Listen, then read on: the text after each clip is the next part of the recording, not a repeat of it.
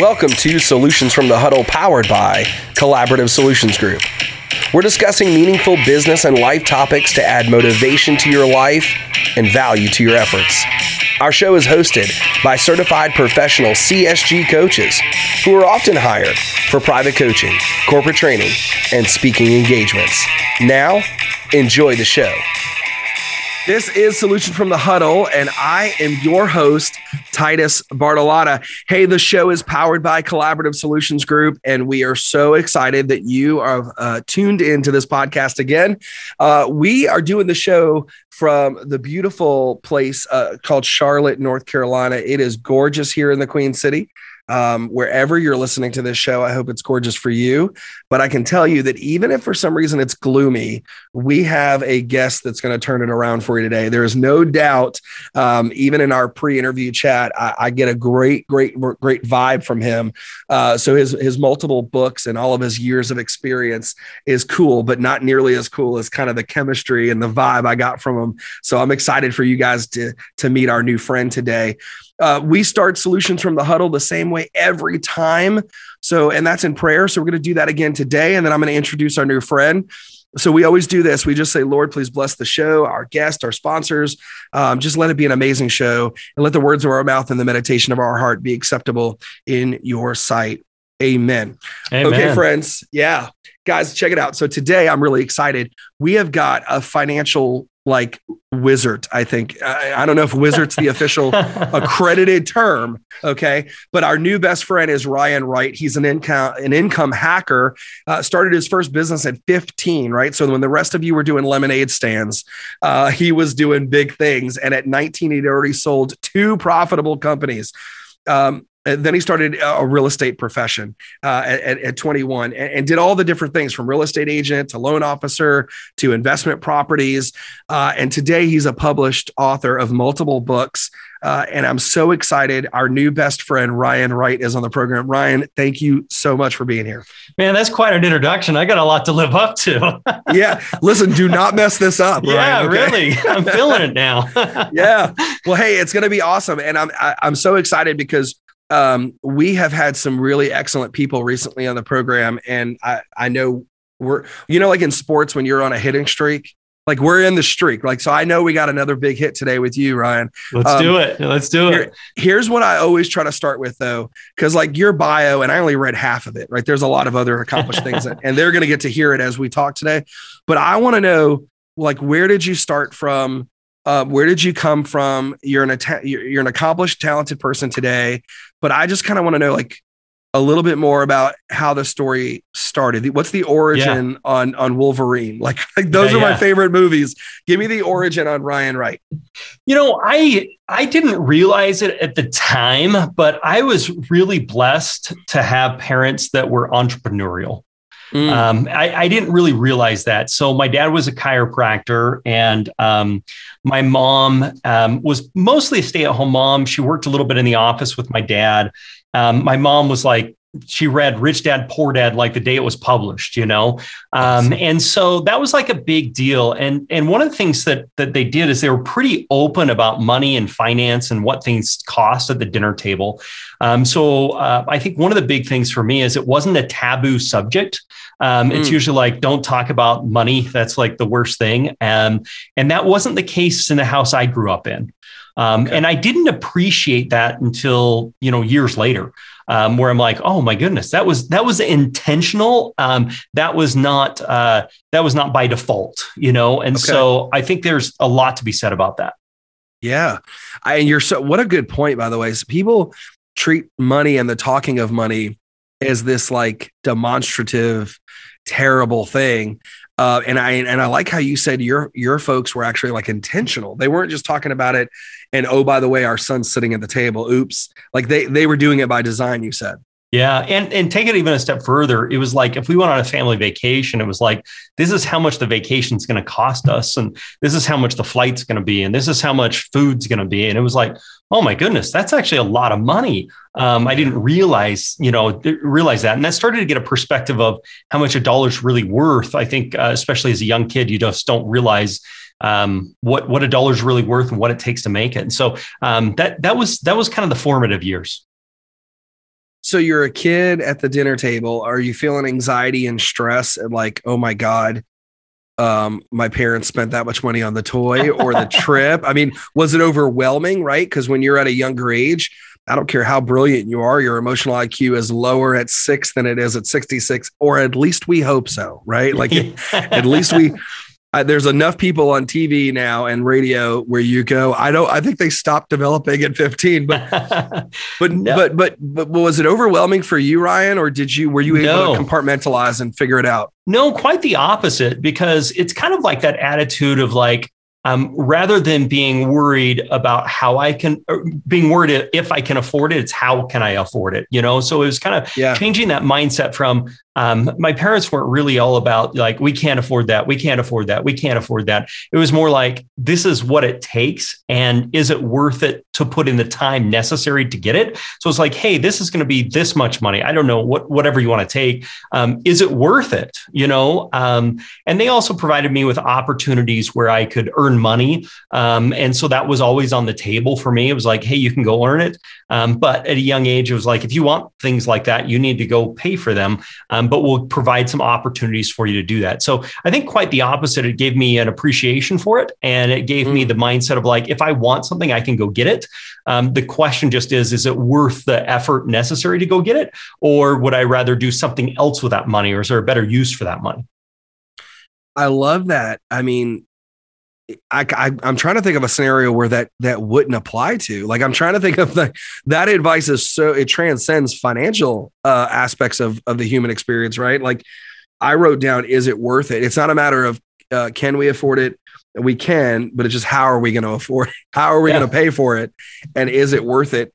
And there's an opportunity cost, right? Because if I choose to spend my money in one way, then I can't spend it in another way, right? So it's like, is it worth the opportunity cost of this versus that?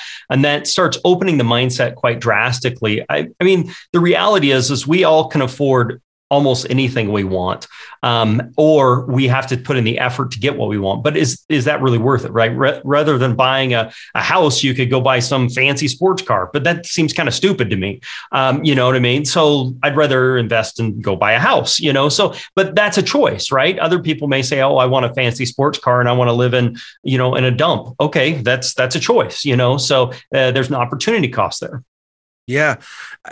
Unpack opportunity cost, right? Because yeah, I think that, so our audience, the majority of our audience are entrepreneurs, business professionals, salespeople, but, you know, I even think that term is lost on what we would like to think is the more affluent listener of a business program.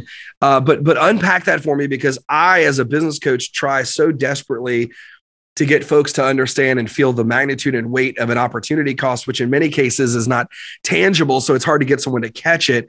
Could you help us with that? Because clearly you didn't just catch it. You did something with it.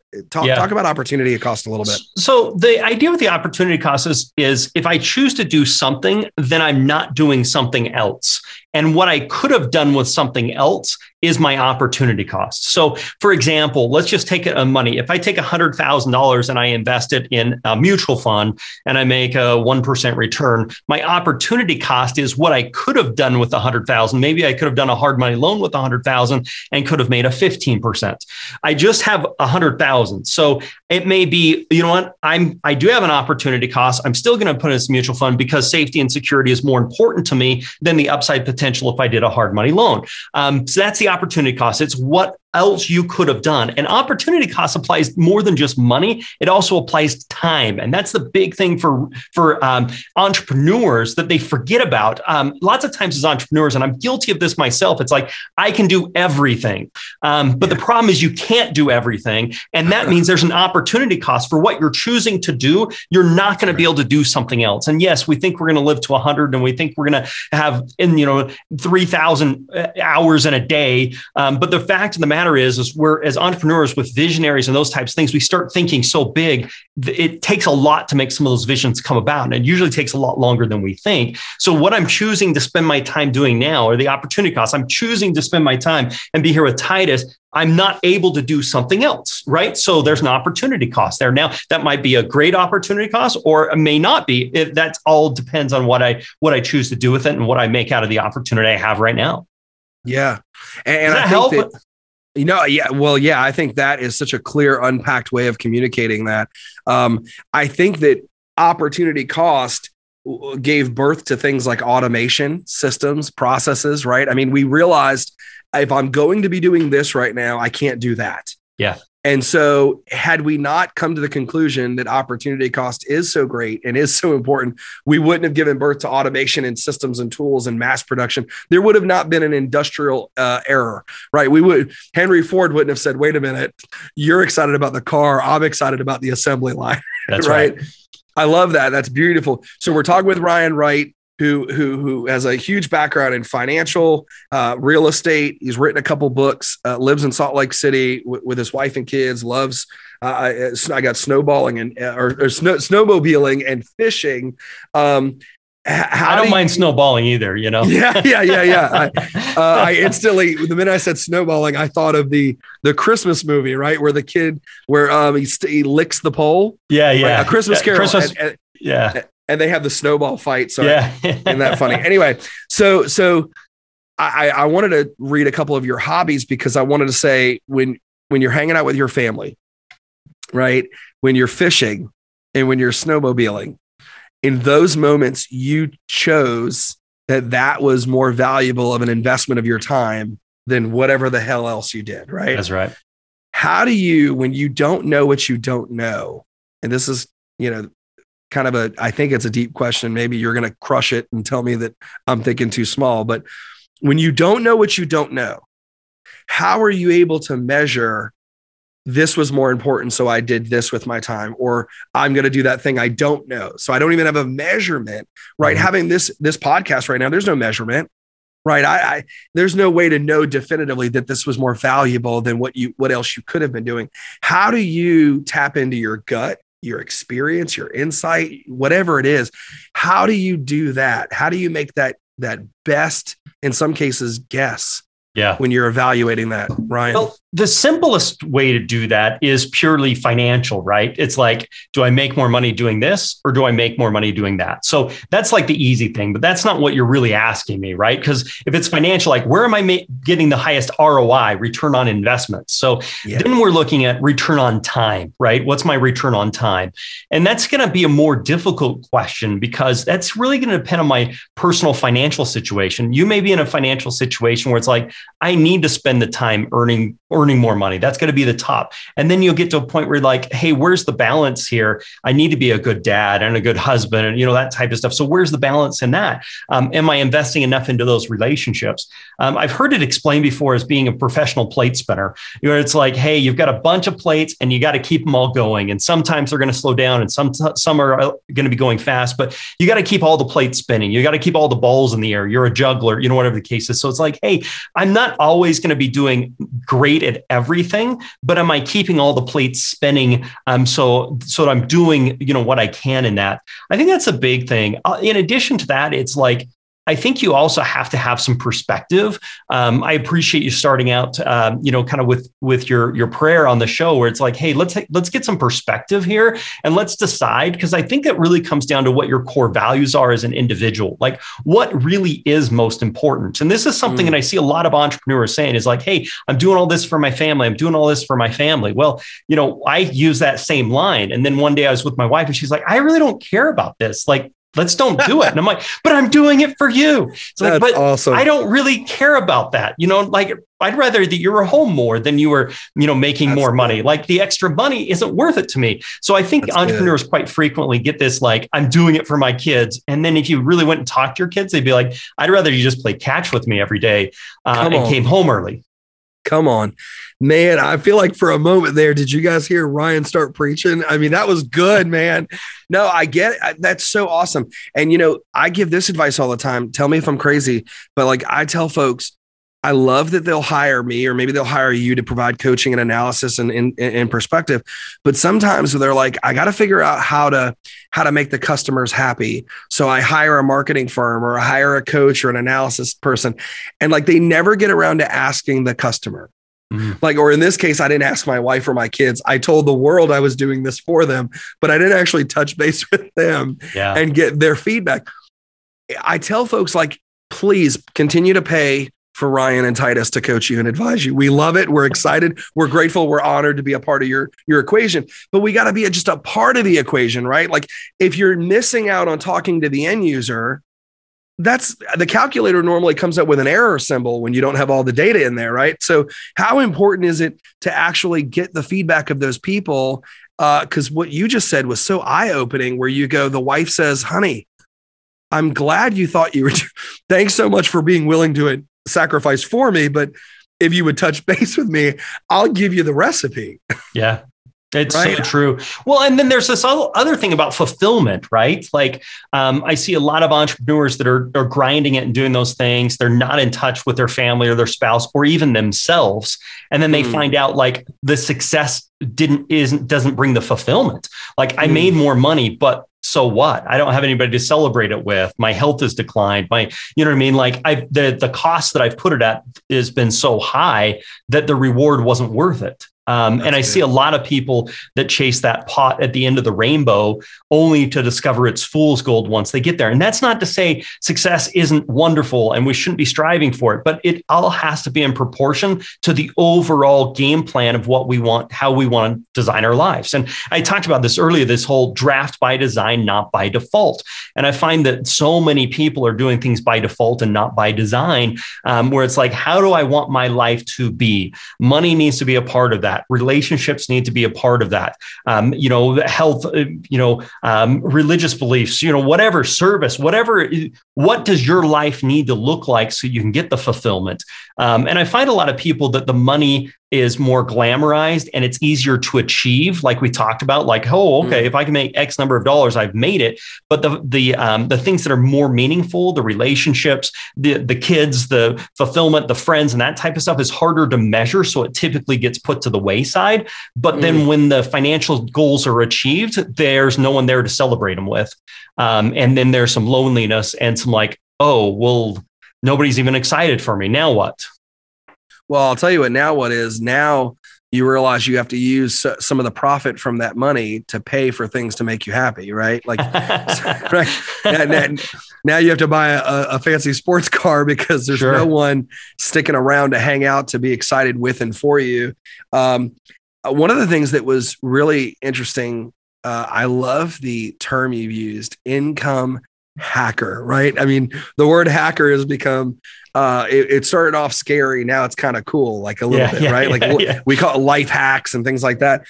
Talk a little bit about how you came up with that term and really what that means to the audience, because I want to, before we're done with this interview, I want to get to your books. I want to talk about what it looks like to be financially free in 10 years or less by using your income hacks and what some of the tips in your books are.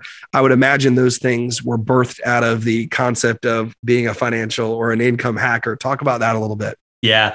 Our whole mission at Income Hacker is financial freedom in 10 years or less outside the Wall Street casino.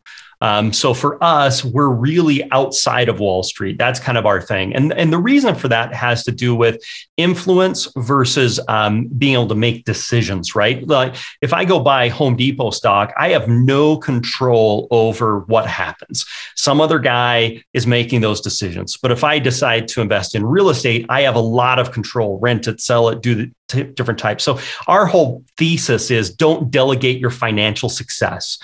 Take control of your financial success. Take ownership of your financial success. And in most cases, we believe people can do a lot better job investing outside of Wall Street than they can within Wall Street by learning some financial principles, working at those and designing the life that they want to achieve and working towards that. Yeah. What's an ideal?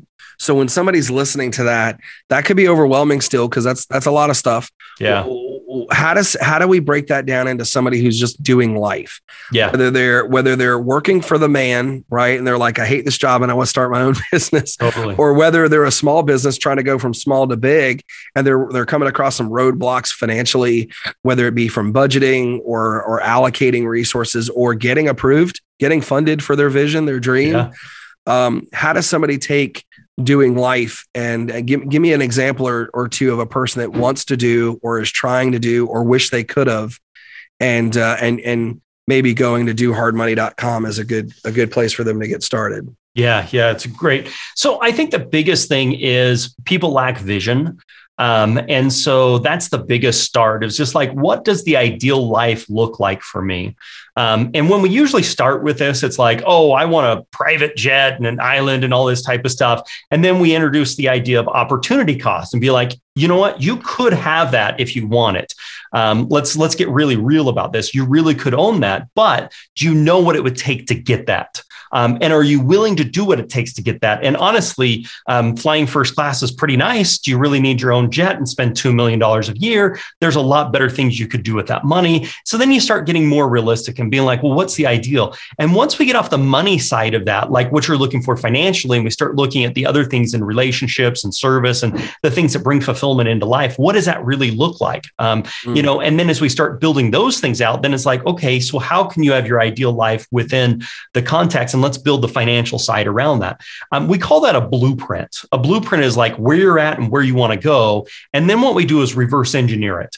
So like one of the things we do at Do Hard Money is we say, hey, you want to do a deal. You want to do a real estate deal. So that's the end outcome that we want. So if you want to do a real estate deal, how many offers do you need to make? How many houses do you need to go visit? How many prospects do you need to talk to? How many phone numbers do you need to call? How many houses that are in bad condition do you need to follow up? And we reverse engineer this. And then we break it down week by week and say, statistically, nationwide, this is the conversion rates. So you need to find this many houses driving around so you can get this many phone numbers, so you can have this many phone calls, so you can have this many conversations, so you can have this many meetings, so you can do this many offers, so you can end up with one property. And that's reverse engineering. And I believe this idea of reverse engineering our lives as well.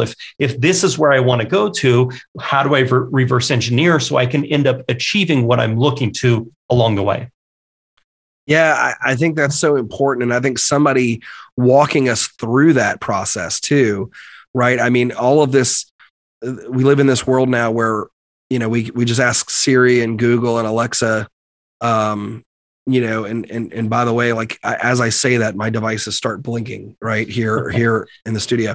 But to have an actual person and maybe to have some intuitive software that actually helps walk us through that is probably far more valuable than we could even imagine. I want to talk with you a little bit more about that, Ryan. Right on the other side of our break, I want to ask you, how do we get people that lack vision to figure out how to open their eyes or to go stand next to somebody that already has vision? And I want to ask about drafting by design versus default, because you said that too quick. And that's you can write a book on that, I think. So I want to ask you a little bit about those two things. Real quick, we always take just a short break. We just want to say thank you to the businesses and companies that sponsor and believe in what we're doing. It's pretty simple. Personal development and professional growth really matters to me, to Collaborative Solutions Group. And so we created Solutions from the Huddle to go get people that are not named Titus to give their perspectives. Me bloviating about what I think about growth and development is a part of the pie, but it's a small part. So we brought Ryan and lots of other folks, but some of our partners like Novant Health and Carolina Auto Warehouse and Speedy and Grease Monkey and Shepherd Law. And there's a lot of them. So if you go to team-csg.com, just click on the Solutions from the Huddle tab, click on any of the logos for all the really cool businesses that believe in what we're doing. You'll learn a lot more about them. And if you know anything about me and CSG, you know we wouldn't stand next to a brand that's not worth standing next to. So go check them out. You'll be glad you did. We're talking with Ryan Wright right here on Solutions from the Huddle. Ryan is the CEO calling the shots over at Do Hard Money. He is an income hacker. And I think if there's anything to do with real estate, he's probably your guy, right? So from flipping homes to making smart investments. And really one of the biggest things that I think catches my eyes, Ryan, is the get financially free in 10 years or less. I mean, how many people right now are listening to that thinking, no way. Are you kidding me? And what I'd rather you think is, well, if I started this 8 years ago, I'd be 2 years away from what he says is possible. That's probably the better way to look at it, with less skepticism. But let's see if we can convert a few people. Talk a little bit about drafting by design, not default, and talk a little bit about how that has any impact on people that may have some vision issues. Maybe there's some dirt in their eyes, right? Yeah. Well, let me tackle the vision a little bit. I think the vision is a lack of faith, where it's like, hey, I need to be able to see the future here. And it's like, you've got to have some faith. And that's where I really think like a mentor or somebody that has been there really comes in handy. Because what I find that most people quit way too early. It's kind of the old parable, the whole acres of diamonds, you know, where the guy's trying to find diamonds and he sells his farm and goes over the whole world. And then he ends up jumping off a cliff. And the person he sold his farm to is, going through the stream and sees something glistening, and it ends up being the biggest diamond farm in the world. Like that type of stuff where it's like, hey, let's find a mentor. Let's have some faith. And to your point on the 10 years, like I'm less concerned that someone does it in 10 years. And I'm more concerned that they get on the journey. So I look at goals and those things more as North Stars. Like I want to be pointing in the right direction. And I think that distance, I think that speed's more important than the distance we've gone. Like, am I moving? Excuse me. I think direction is more important than distance. Like how far we've gone is less important than where we're heading. So, some people may be able to devote a lot of time to it. Some people might not be able to devote as much time to it. Like everybody's journey is going to be different, but if I have a North Star that I'm pointing to, and I know I'm going on the right direction, don't be disappointed that some people are moving faster than you. There's also people that are moving slower than you. I just want to make sure I'm pointing in the right direction and working towards it. That's the most important thing. Yeah, that's good. That's so good, by the way. I try not to, the weird thing about these Zooms and podcasts, and you have a podcast, I want you to talk about yours as well, Ryan, but you got to be quiet and let the person talk because the recording I'm over here wanting to be an active listener going, yes, that's good. I'm with, but I have to be quiet because I want them to hear you and I don't want it to pick me up, but I'm so in agreement with everything you just said. How about we be less concerned about how many pounds I lost and maybe that I just decided I'm going to eat more salads, right? I think maybe to get started and not have this analysis paralysis might be a great way to go. What about someone? So you said that part of the reason that we may lack vision is because we lack faith. And you gave maybe a how-to on how we could overcome that. But one of the things that I've known to be true is that some people craft vision and some people carry it out. Now, I'm not saying that if you're someone who carries out vision, you can't craft it, you can't create it. But I watch a lot of owners, Ryan, tell me if this is true. I watch a lot of entrepreneurs and owners that craft vision, right? They create it, they had the vision, but then they also want to carry it out, right? So they don't delegate, they don't let other people help them. And then I watch them sometimes get mad that maybe the department manager, some of the leaders in their company aren't crafting vision. And I go, well, time out. Some people have to craft it. Some people have to carry it out. There's this 1% that do both, right? These are the LeBron Jameses. These are the Whitney Houstons, right? These are the people that are like crazy, amazing, wonderful. But how do you get somebody to realize maybe it's not the time for me to craft it? Or, maybe I need to just carry out some really good vision and get good at carrying it out, be a good student so I can be a teacher one day, be a great follower so I can lead. How do you get folks that maybe say, maybe part of the way I'm going to get good at crafting vision and having faith is go stand next to somebody that's got vision and help them carry the damn thing out. Am I crazy or am I onto something there? What do you think about that? No, I totally agree with that. I think that's one of the best things you can do is take the footsteps of somebody else. That may be being part of their organization. That may be having them as a mentor or as a coach. That may be following, but it's like, who has done what I want to do and let me do what they did. And so the closer I can get to somebody that has accomplished the things that I want to accomplish, the better off I'm going to be in moving in that direction. So I fully agree with that. It's like jump on the bandwagon with somebody that you know has been where you want to go. Yeah. Modeling success, right? I mean, one of my favorite quotes, success leaves clues, right? Just get good at reading the clues.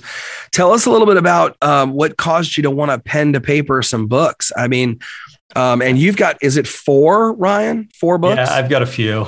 I mean, I wrote one. It was everything I had to figure out how to do that. My wife helped me with it. and I haven't completed the next 40 ideas, right? But you started and finished 4. It's pretty darn impressive. What stimulated the birth of the first one? And tell us a little bit about why we need to go get a copy for ourselves. Yeah, I think the one that's probably best for all the listeners is How to Get More Money You Can Ever Handle, a Real Estate Investor's Guide to Funding Deals. And so really it's about this whole concept of how to get deals done. Most people look at real estate and they're like, I don't have the money to do real estate.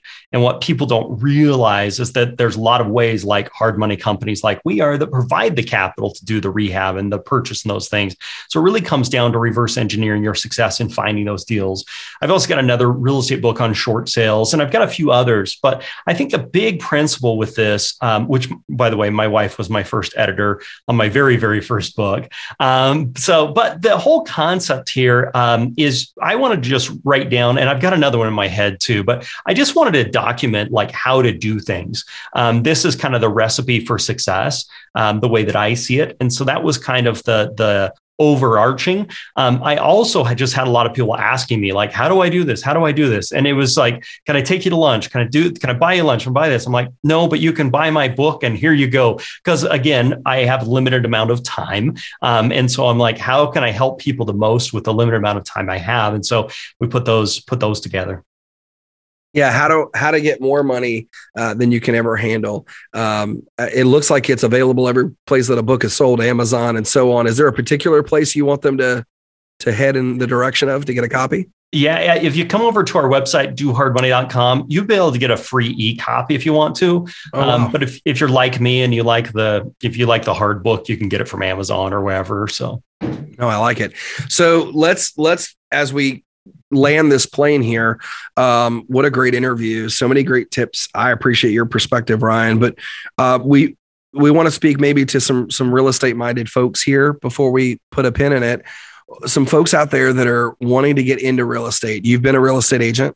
I am. Yep. You've been on the loan side of things. Yes, absolutely. The investor side of things.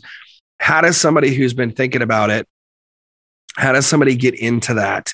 Right. We've had other people with some experience, but I don't know that they've gone into great detail. But how does somebody take what they see on TV, what they read about, like what a wonderful life? A lot of folks I know just think real estate agents don't have a job. They don't clock in. They don't report to anybody. They just make a ton of money and they get to look at cool homes every day. That's probably not what it is, yeah. Right? Give us a little insight on somebody who's thinking about getting started. Should they get started? What are the first few steps they should look at? It's great. Yeah. And you're right. Real estate agents don't have a job because most of them don't make any money. The average agent does less than one transaction per year.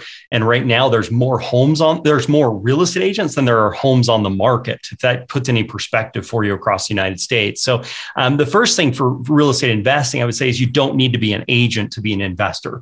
And you need to think like an investor. And I get asked all the time, like, I want to be in your situation. I want to be in your situation. And my advice is always the same.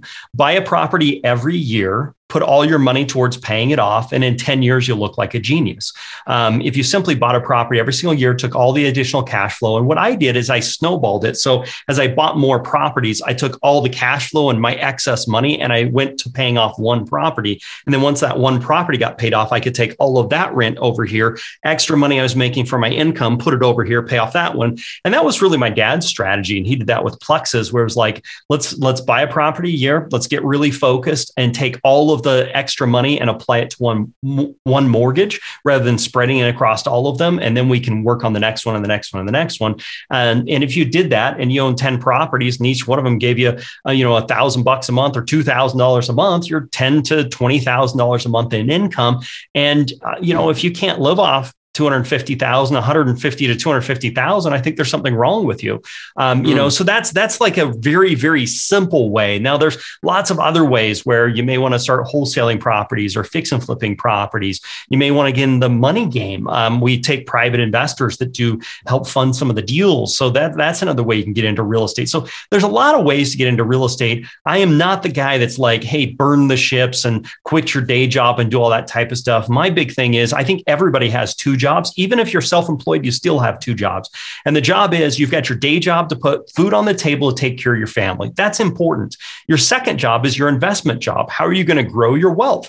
And it's the whole richest man in Babylon type of situation where you're like, hey, I need to make sure I'm taking some of that money and I'm investing it. I need to make sure I'm living on less than I make. And I don't care if you make $1 million, you make $20,000. Every single time you get money, some of that has to be set aside for you to invest. It's not a matter of how much you're making. It's about how much you're investing. We see the garbage man that becomes a millionaire. We see the janitor that becomes a millionaire. You know, then they simply just learn this principle of, hey, I'm going to live on less. Unfortunately, I think a lot of entrepreneurs spend more than they make quite frequently. And they don't think about how am I going to reinvest in myself? How am I going to reinvest in my company? And how am I going to invest in my long-term growth, where they're just betting that the future will always keep going the way that it has in the past. And that's usually not the case. Yeah. And you know, we feel like there's more road in many cases than there is. We think there's so many more miles. I think earlier you said we're all going to live to 100 is what we think, right? And I try to remind people often that we're just not really sure, right? We don't know. And so how are we capitalizing and how are we, you know, consolidating and taking advantage of, you know, compounding of anything, energy, effort, talent. And so those kind of questions stimulate some of the best thought and best conversations I've ever had.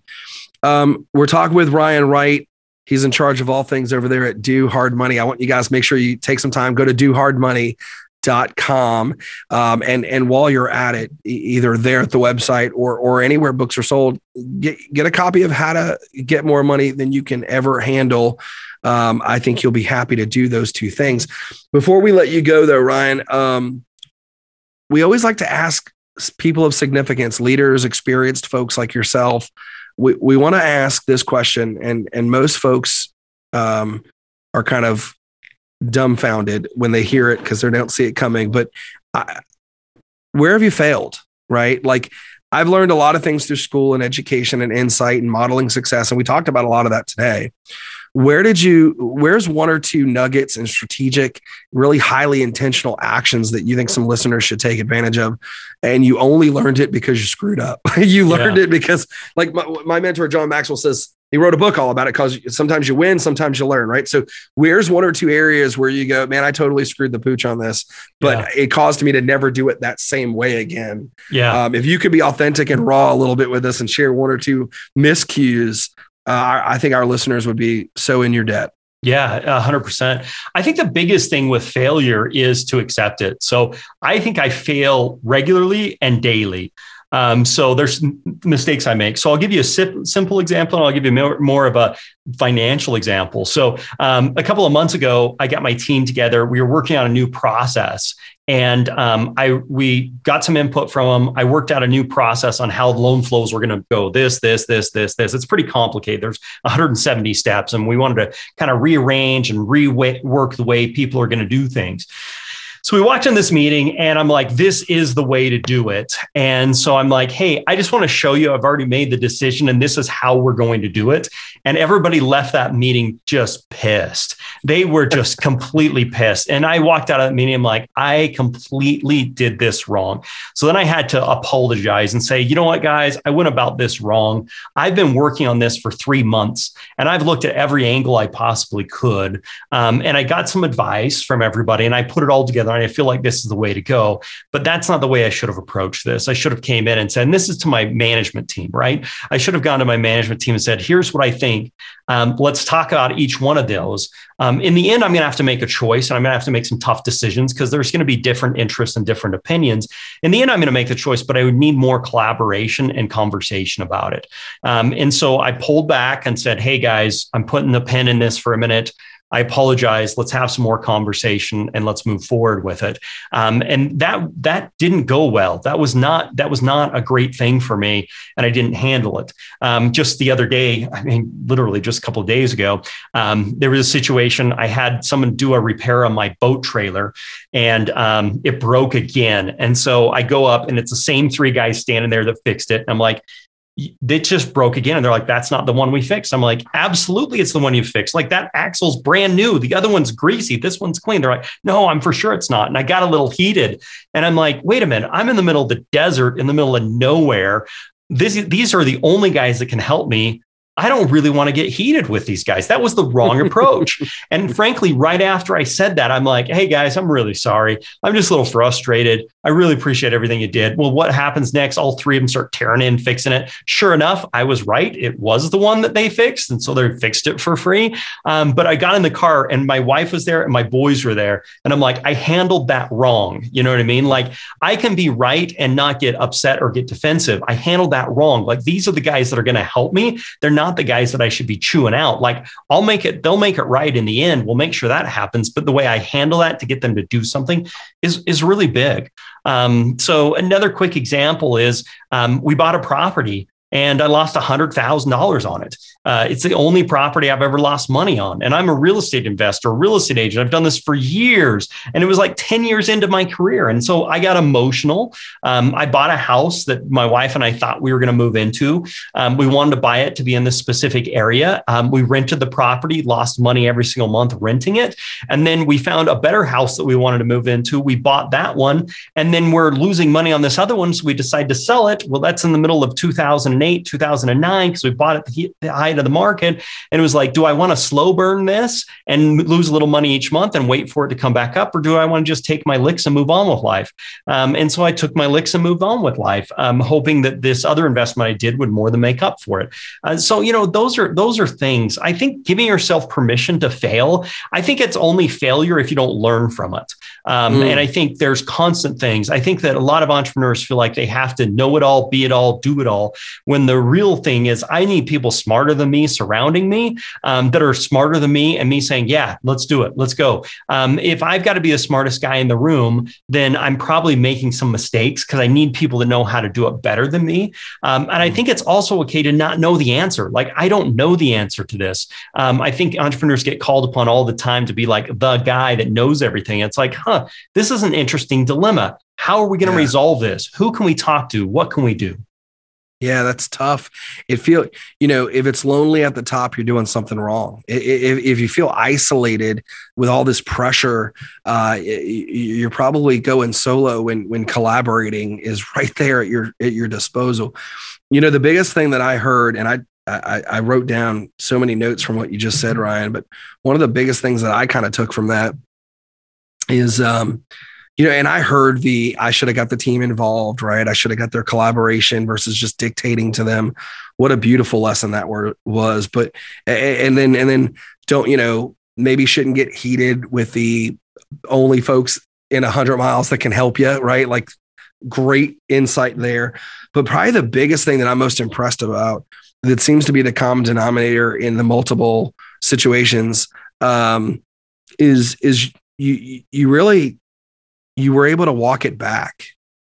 Like, I find that the biggest thing that shakes my soul as an optimistic, positive, hopeful human, I'm always the glass. You know, people talk about the glass half full and half empty. My glass is either full or working on getting full, right? Like, I'm that guy. But the thing that shakes my soul is when people can't walk it back, when people can't just go, you know what, I was wrong, man. And so for me, like the most exciting thing and the biggest reason I feel comfortable telling the whole world to get to know you more is because you seem to have this ability to walk it back. And when somebody is wrong, I go, okay, they're human. I kind of expect people to make mistakes. I kind of expect us all to get it wrong because none of us are perfect. But what's really just beautiful is when someone says, you remember that thing that I did the other day? Wasn't right. And I'm sorry. And we watch, I think, our political leaders fail to walk it back. We watch our religious leaders fail to walk it back. You know, like moms and dads. I've got 2 young boys. And sometimes as the parent, it doesn't feel good to walk it back, diminishing my authority, lessening my position as dad. When in reality, the authentic walk it back skill set, like, is building a bridge that is, you know, impossible to blow up in the future, and a bridge I'll need to walk and have access to in the future. So, I mean, what a cool thing that I learned from you just now with your examples, but cheers to you for being strong enough to walk it back, you know? I appreciate that. Yeah, I think being able to apologize and recognize when you're doing wrong has got to be one of the key leadership that is not talked about enough. You know, being able to apologize and being able to move on, I think is huge. I tell my kids this all the time. I got two young boys as well. I tell them all the time, I've never been a dad before. I don't have a manual. This is my first time being a dad. It's your first time being a kid. Yes. And, you know, we're going to work together at this, and I'm going to make some mistakes and you're going to make some mistakes, and I'm going to love you when you make mistakes. And I want you to love me when I make some mistakes. All I'm trying to do is, like, when I recognize I make a mistake, I want to own it and I want to talk to you about it. And when you make a mistake, I want you to own it and be like, hey, I made a mistake here. I shouldn't have talked to mom like that. I shouldn't have addressed it like this. You know, like let's be real and genuine about these things. And I'll do the same. When I mess up, I'm going to tell you, but I am going to mess up. And I think that's the same thing in business. Like, you are going to mess up. You are going to make bad choices. It's what you do about it that really matters. Do you recognize it? And I think in the moment when I sit back and be like, I'm really messed up, that's where the learning really takes place. If I want to be the macho big guy and just be like, oh, I'm nothing ever goes wrong, then it's like, well, why did the experience even happen? Like, you never did it. And we are going to make the same mistakes twice, right? We're going to try not to, but, you know, sometimes we're going to slip up and make those same mistakes. Well, what do we do about that? How do we, what do we do things differently?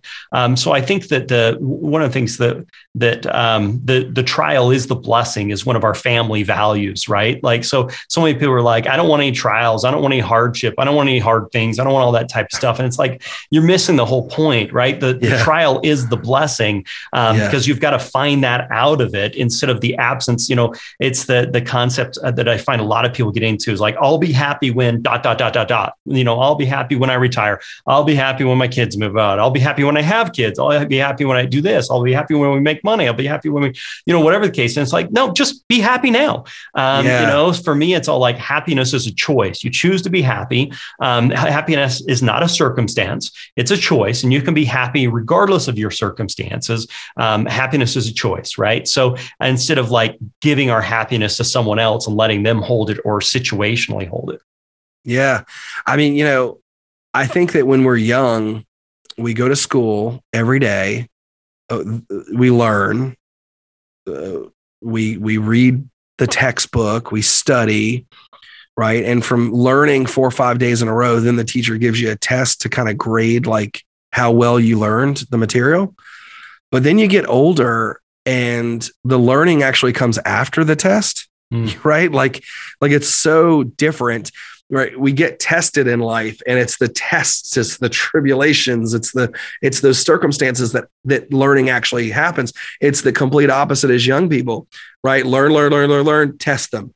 You get older and it's like, wait a minute, test. I got tested 3 times this week. In fact, if one more person tests me while I'm driving on the highway, I'm going to show you what I learned, right? We get reactive and explosive.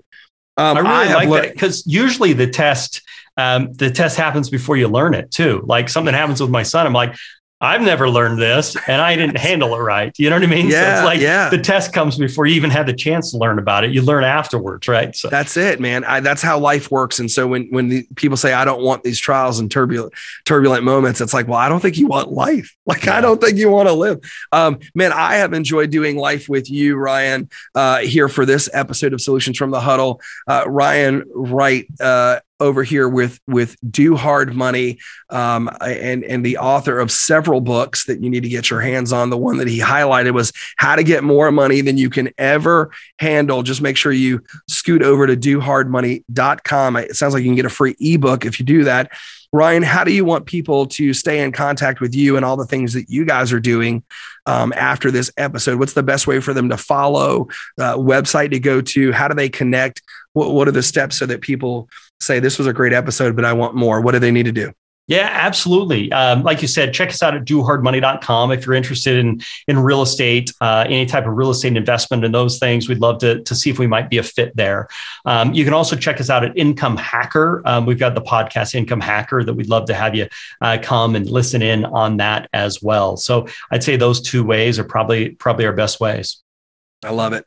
Ryan Wright, thank you so much for doing the show, man. It's been a real honor. I hope you'll come back in the future.